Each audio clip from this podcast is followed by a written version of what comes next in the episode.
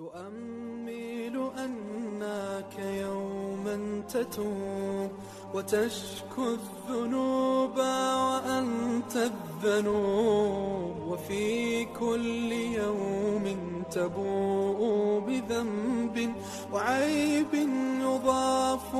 لباقي العيوب.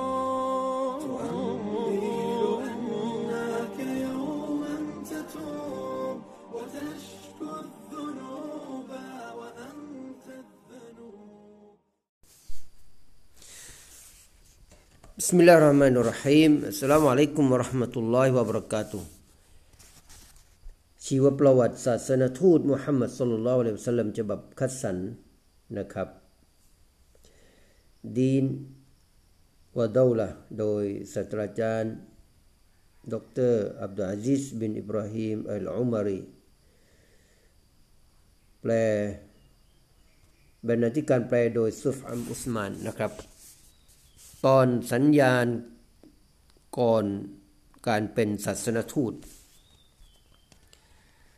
อัลลอฮ์ทรงคัดเลือกผู้ที่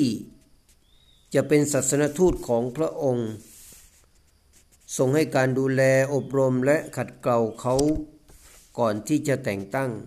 ทั้งก่อนที่จะคลอดหลังคลอด ซึ่งไม่มีใครรู้ว่าท่านจะเป็น นบีด้วยเหตุผลที่อัลลอฮ์ทรงทราบดีแล้ว แม้ว่ามนุษยชาติทั้งหลาย และโดยเฉพาะอย่างยิ่งชาวคัมภีร์ต่างๆ ต่างก็รอคอยการถือกำเนิดของท่าน และก่อนที่ท่านจะได้รับการแต่งตั้งไม่มากนัก ก็ได้มีเหตุการณ์ เกิดขึ้นแก่ ท่านนบีสุลต่านละสัลลัมที่แสดงให้เห็นถึง กาลเวลาอันใกล้ที่จะได้รับการแต่งตั้ง และท่านเองก็เริ่มมีพฤติกรรมที่ชอบ จะใกล้ชิดกับพระองค์อัลลอฮ์และใคร่ควรถึงความยิ่งใหญ่ของพระองค์มากขึ้น ส่วนหนึ่งจากสัญญาณเหล่านี้คือการฝัน ตามที่ท่านหญิงไอชารอจัลลอฮอันฮาได้เล่าไว้ว่า สิ่งแรกที่เกิดขึ้นกับท่านนาบีสุลต่านละอะลัยวะสัลลัมก่อน ก่อนได้รับวะฮยูก็คือท่านมักจะฝันดี ซึ่งความฝันที่ท่านเห็นนั้น ทุกครั้งจะปรากฏขึ้นเป็นดังแสงรุ่งอรุณ ที่ทอแสงขึ้นมา ต่อมาท่านมักจะออกไปมองหามองดูหุบเหว และขุนเขาของเมืองมักกะ เพื่อพิจารณาใคร่ครวญถึงการสรรสร้างของอัลลอฮ์ด้วยการรำลึกถึงพระองค์ ดำเนินตามหลักความเชื่อ ที่ให้เอกภาพต่อพระองค์ตามแนวทางของอิบราฮิมอะลัยฮิสสลาม วันเวลาได้ผ่านล่วงเลยมาหลายปีตลอดช่วงอายุของท่านก่อนที่อัลลอฮ์จะทรงคัดเลือกท่านให้เป็นศาสนทูต เนื่องจากว่าวะยูมิได้เป็นกรรมสิทธิ์หรือเป็นความประสงค์ของท่านเอง ดังที่ อัลลอฮ์ سبحانه และอัลลอฮ์ سبحانه และ تعالى ได้ตรัสไว้ว่ากุล لو شاء الله ما تلوه ما تلوته عليكم ولا أدراكم به فقد لبثت فيكم عمرا من قبله أفلا تعقلون ความว่าจงกล่าวเถิดมุฮัมมัดหากอัลลอฮ์ทรงประสงค์ ฉันจะไม่อ่านอันกุรอานแก่พวกเขา และพระองค์จะไม่ให้พวกเขาได้รู้อันกุรอานนั้นแน่นอน ฉันได้ให้ชีวิตอยู่ในหมู่พวกท่านมาก่อนหน้านั้น พวกท่านไม่ใช้สติปัญญาคิดบ้างดอกหรือ ต่อมาท่านนบีนะครับมักจะชอบอยู่ตามลำพังเงียบๆ ท่านเป็นผู้เคร่งครัดยึดมั่นในคำสอนตามแนวทางของนบีอิบราฮิมไม่พึงพอใจต่อวิถีชีวิตการเป็นอยู่ของชาวกุไรช ท่านมีความศรัทธามั่นต่ออัลลอฮ์เพียงผู้เดียว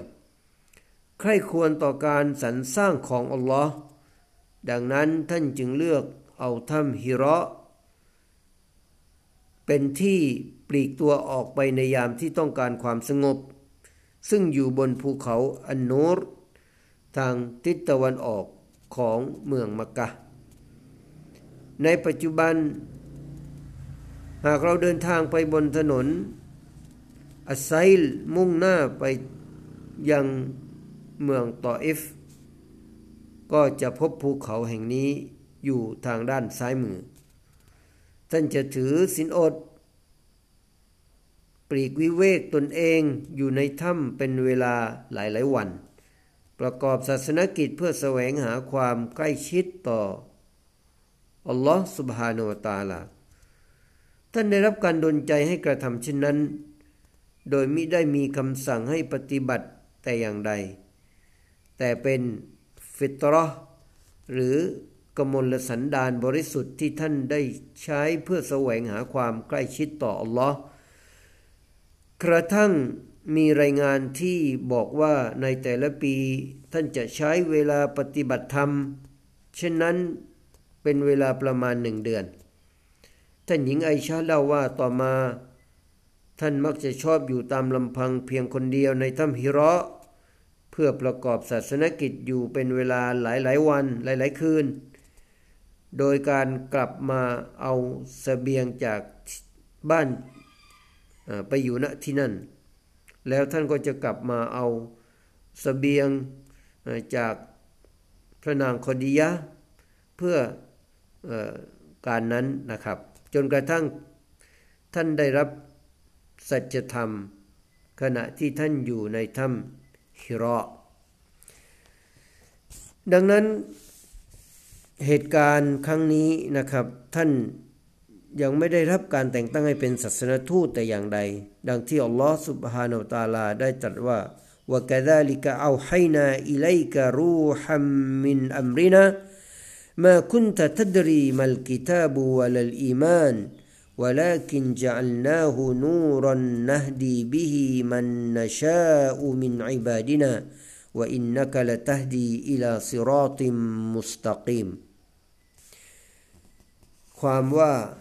และเช่นนั้นแหละเราได้ประทานอัลกุรอานแก่เจ้าตามบัญชาของเรา ซึ่งเจ้าไม่เคยรู้มาก่อนเลยว่าอะไรคือคำพีอะไรคือการศรัทธา แต่ว่าเราได้ทำให้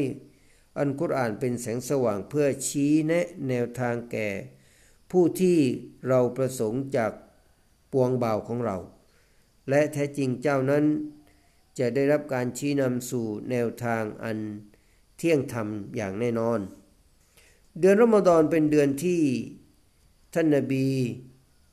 มีความปรับปลื้มเป็นพิเศษ เพื่อที่จะปลีกวิเวกและถือสิ้นอดในช่วงก่อนที่จะได้รับการแต่งตั้งให้เป็นศาสนทูต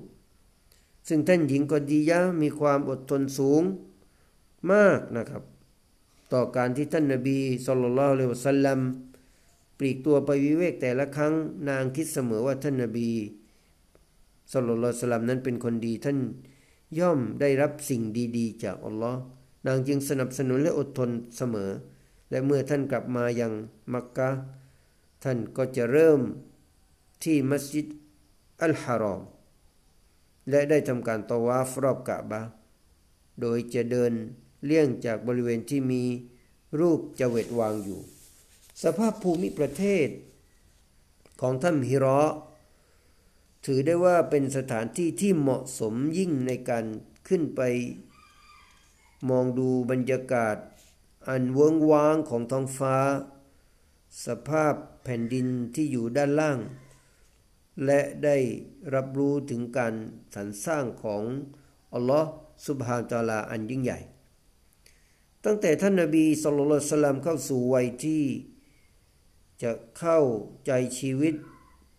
ท่านก็เป็นผู้ที่มีจิตใจเผื่อแผ่อารีมาตลอด และนิสัยอันนี้ของท่านได้เพิ่มพูนมากยิ่งขึ้น เมื่ออายุของท่านใกล้ที่จะถึง 40 ปี ท่านมีความเผื่อแผ่และชอบที่จะช่วยเหลือผู้อื่นจนเป็น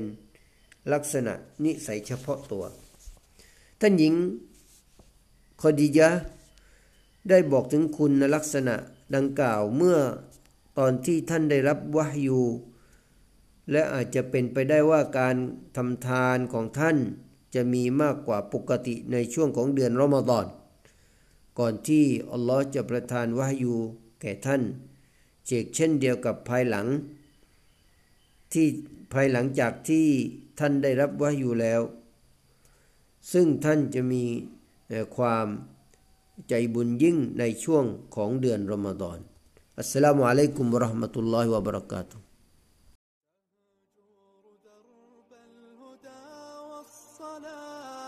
وترحال في مهلكات الدروب فسر للكتاب